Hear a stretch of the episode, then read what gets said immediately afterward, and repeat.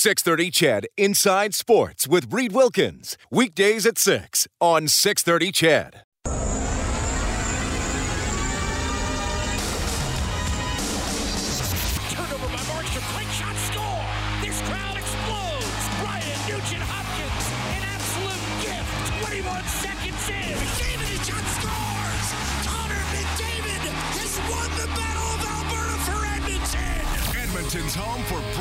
News on your favorite teams. This is Inside Sports with Reed Wilkins. Brought to you by James H. Brown and Associates, Alberta Injury Lawyers, the heavy hitters of injury law.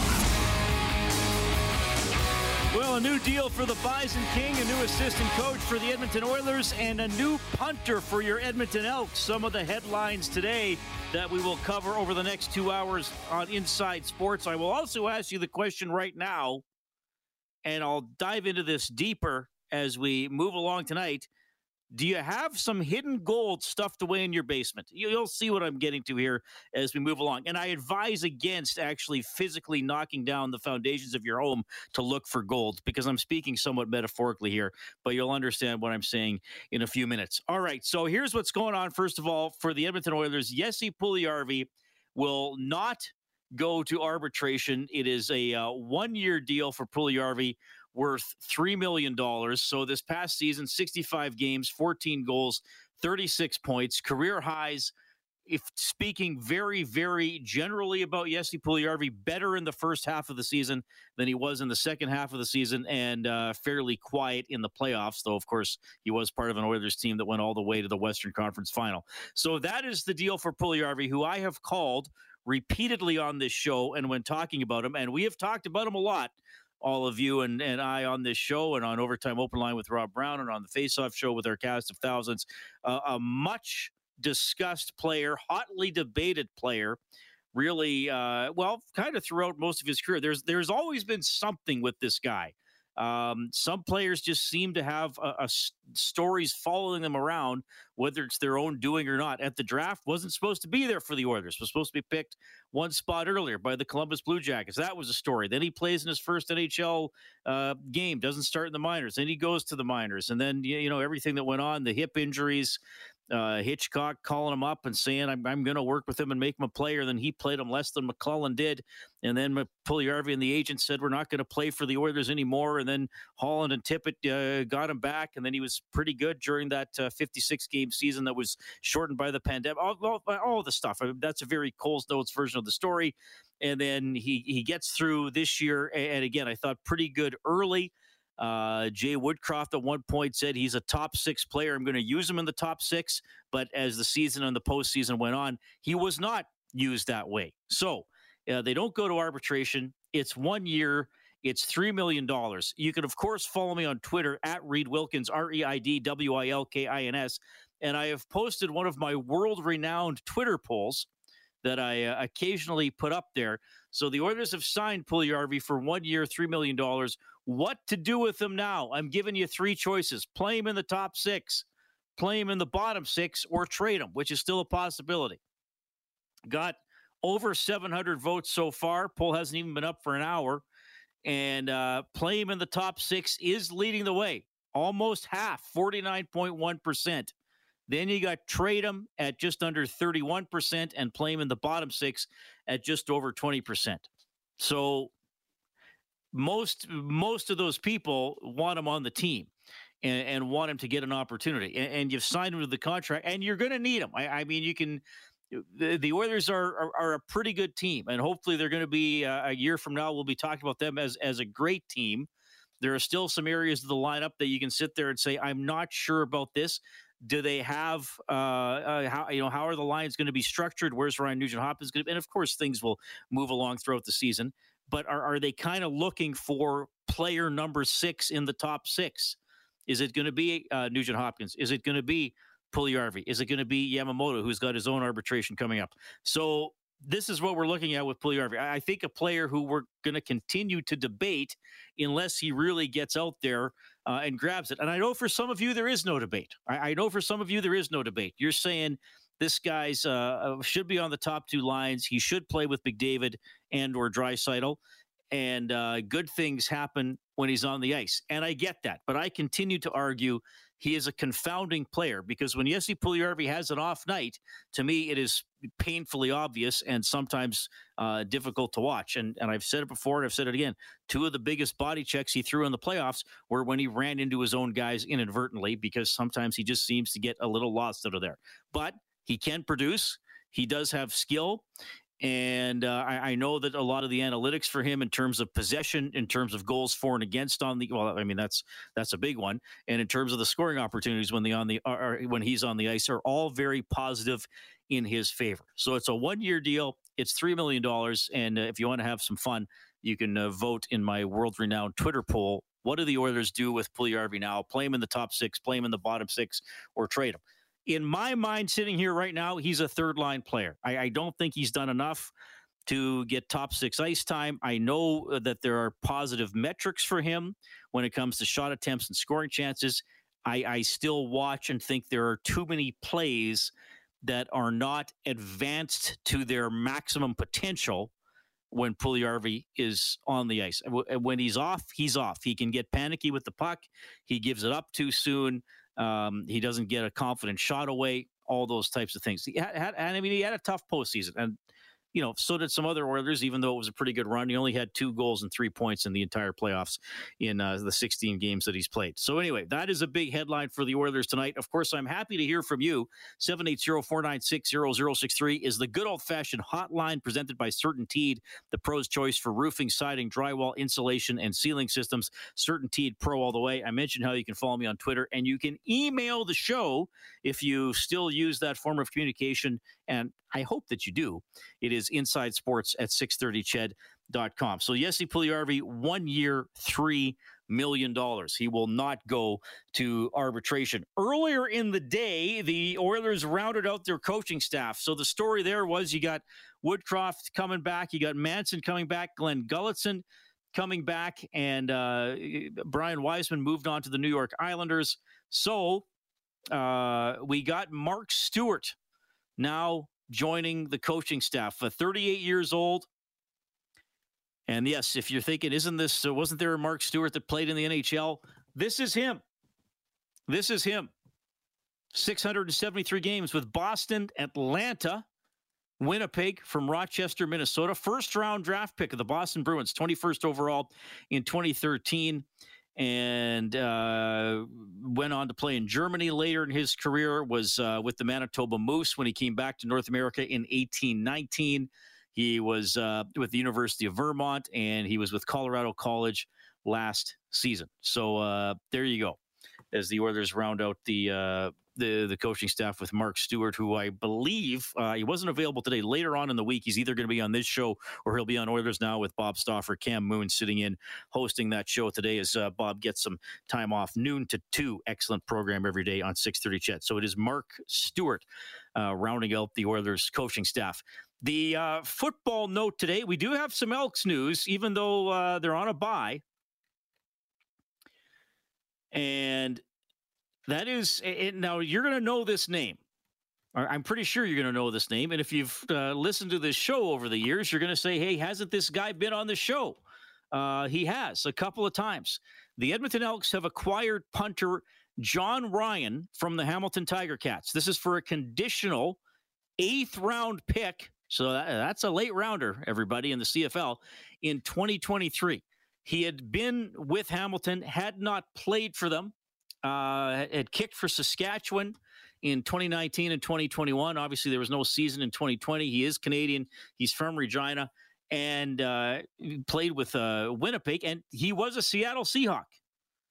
He was in the NFL. He was he was part of that uh, big fake punt that the Seahawks pulled off uh, NFC Championship game I want to say 2014 off the top of my head, the the the year they wound up uh, losing the Super Bowl on the interception on the one line one yard line. He was with Seattle from 2008 to 2018. Had a bit of a look with the Bills as well, and as I said, he's been on Inside Sports a couple of times. Very accomplished punter. Now you're probably saying to yourself, "Wait a minute, Reed. Two or three weeks ago, you had Matt Mengel on the show." And you were telling us what a big leg he has, and Mengel was an interesting interview, and he told us this story, uh, told us his story, and he seems to like Edmonton and, and what's going on. And I was kind of surprised in the game Friday against Winnipeg because Mengel didn't handle all the punting duties. Sergio Castillo also punted. Uh, you know, it didn't seem like Mengel was booming it quite like he was earlier in the season, but there's also hang time and directional punting to worry about.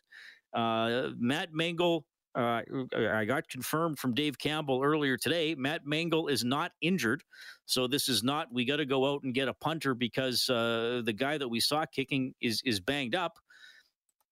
They've brought in Jon Ryan. So maybe some competition, maybe they want some experience, maybe they want a little bit of a security blanket.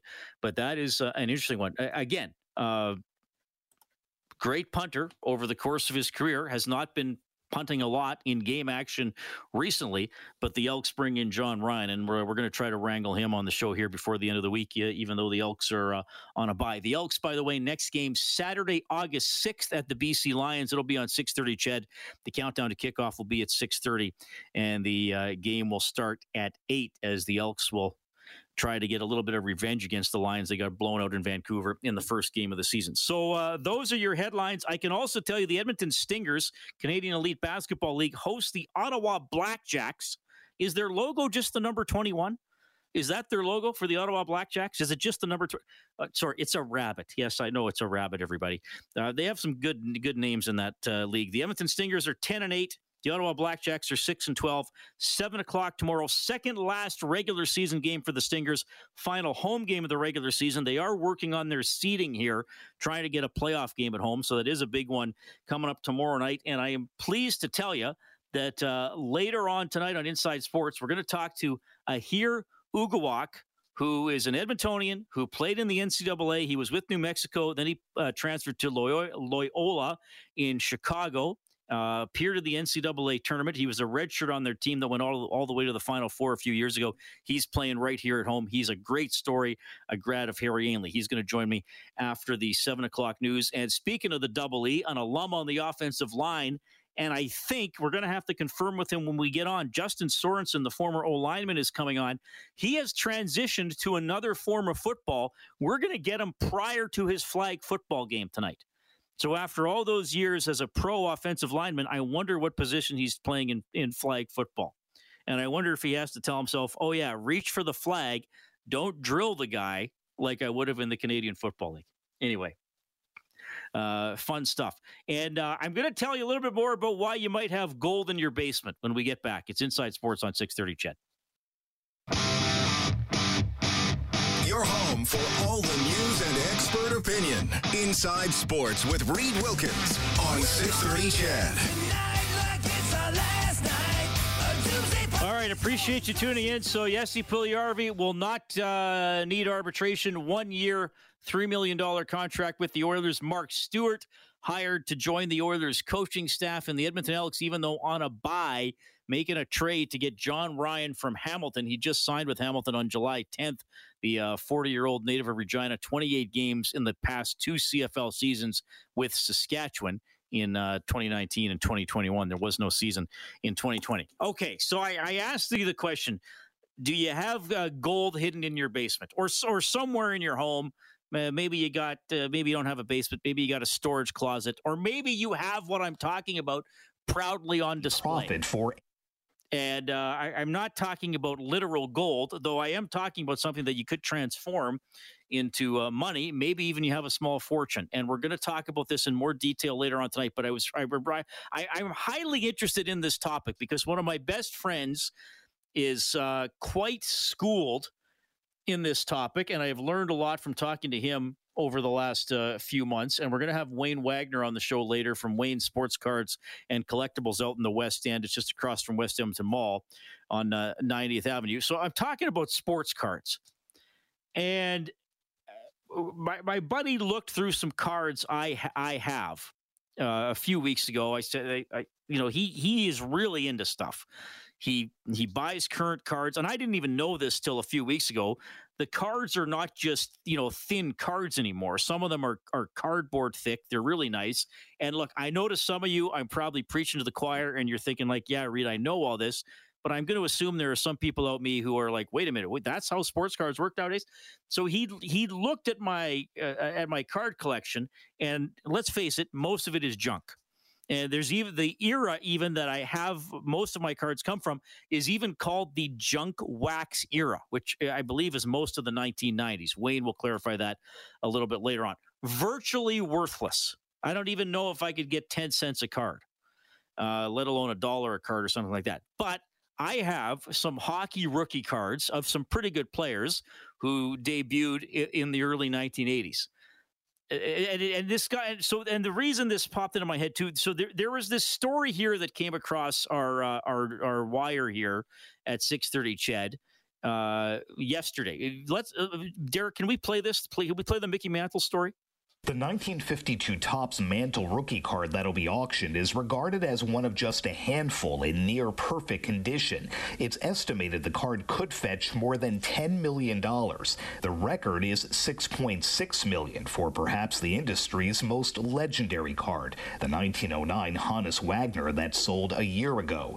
Next month's auction will bring a hefty profit for Anthony Giordano, who bought the mantle for $50,000 three decades ago. He says his family's enjoyed showing off the card, and it's time to give the Mick a new home. I'm Sagar Meghani. Okay, so it's the 1952 Mickey Mantle Topps rookie card. I'm going to tell you something right now. If you think you have this card, for the love of God, go find it immediately. I, I, I, I'm going to guess probably no one. Well, somebody listening might have it in their inventory. Um, but it's in very good shape. And as it said in the story, got it for fifty thousand dollars about thirty years ago. He's going to sell it for several million. So uh, you know the the Wagner card over six million. Uh, I believe there's a Steph Curry card that's around six million. Uh, I believe LeBron, one of LeBron's rookie cards, is is five million dollars. Um, you know, there's been the McDavid card that was uh, several hundred thousand or got up over a million recently. Uh, Gretzky's rookie card, I, I, I think, has been up uh, around four million when it's been sold. So anyway, some of these cards, so it's it's almost like, do, do you have the lottery ticket? The, the way I understand it is, and uh, we'll get Wayne to talk about this in more detail if you are a card collector and you can you can give me a call or, or, or, text me or write me if if I'm way off, but I don't think I am. If you're a card collector, most of your collection is probably I don't want to say worthless because you know maybe you, have taken good care of it or whatever, but you're not going to get like a you know a five to one, 10 to one return on what you paid for it. I, I think in most cases, unless you have one of these cards. So so my my buddy looks at my cards and there was about seven or eight of them and he said you know these cards here together you, you might have several hundred dollars or or maybe you know if you're lucky over a thousand. So i'm like well well that's that's not bad. Even if the rest of my collection is relatively worthless and i'm and, and i'm giving it away so somebody else will buy the other cards. But here's the thing that i'm learning and this is what i want to dive into with wayne um, selling a hockey card, a baseball card, is is quite a process. Now, of, of course, you you have to have a, a buyer. You have to have somebody that wants the card. But let's let's pick uh, who who can we? Uh, Derek Scott back at the six thirty Ched Broadcasting Compound. Give me an old timey hockey player. Pick anybody. Oh, how about Randy Gregg? Randy Gregg. Okay. So I believe Randy Gregg was uh, was on the show last week when I was off. Uh, so let's say you got this uh, this Randy Gregg card, and you and, and you look up in the, the price guide or or you look at other you know posts on eBay or Kijiji or wherever, and you're like, okay, I see other Randy Gregg cards selling for uh, for eighty bucks, and maybe they look like they're in a little better shape than mine. So I'm going to list this Randy Gregg card for $75 and see if I can get you get something for it. So, but here's the thing, and this is the one thing I didn't really know about. That you have to, well, you don't have to, but it helps to get the card graded. And there are eh, a couple of companies, and this is what Wayne Wagner is going to dive into. There are a couple of companies in the United States you can send your cards to They they look at them, they seal them up, and they grade them. So they will tell you this card's quality is an eight out of ten. So you can sell this card for 70 bucks. If you had a nine out of 10, you could get a 100. And if you had the 10 out of 10 or the mint, you, you know, you can get 200. But you but a lot of really serious people are not going to purchase these cards unless they have it graded. So you're probably thinking, well, great, Reed, mail the cards away, get them back, get them graded. It's 50 to $60 a card. So if you think your card is worth 70 bucks, are, you going to spend that to get it graded? So anyway, I, I find it I, I, find it very interesting, and I'm sure there are some of you that are that are really into it. But Wayne Wagner from Wayne Sports Card and Collectibles will uh, give us his uh, expert perspective on some of this as we move along tonight. It's Inside Sports on Ched. 630 CHED Inside Sports with Reed Wilkins. Weekdays at 6 on 630 CHED. For most of us, crime is something we see on the news. We never think it could happen to us until it does. Loved ones are gone, and for the survivors, the scars will never heal. I'm Nancy Hixt, a senior crime reporter for Global News. And on this season of Crime Beat, I'll take you inside some of the most serious crime stories I've covered. Season 6 of Crime Beat is available now on Spotify, Apple Podcasts, Amazon Music, and all podcast platforms.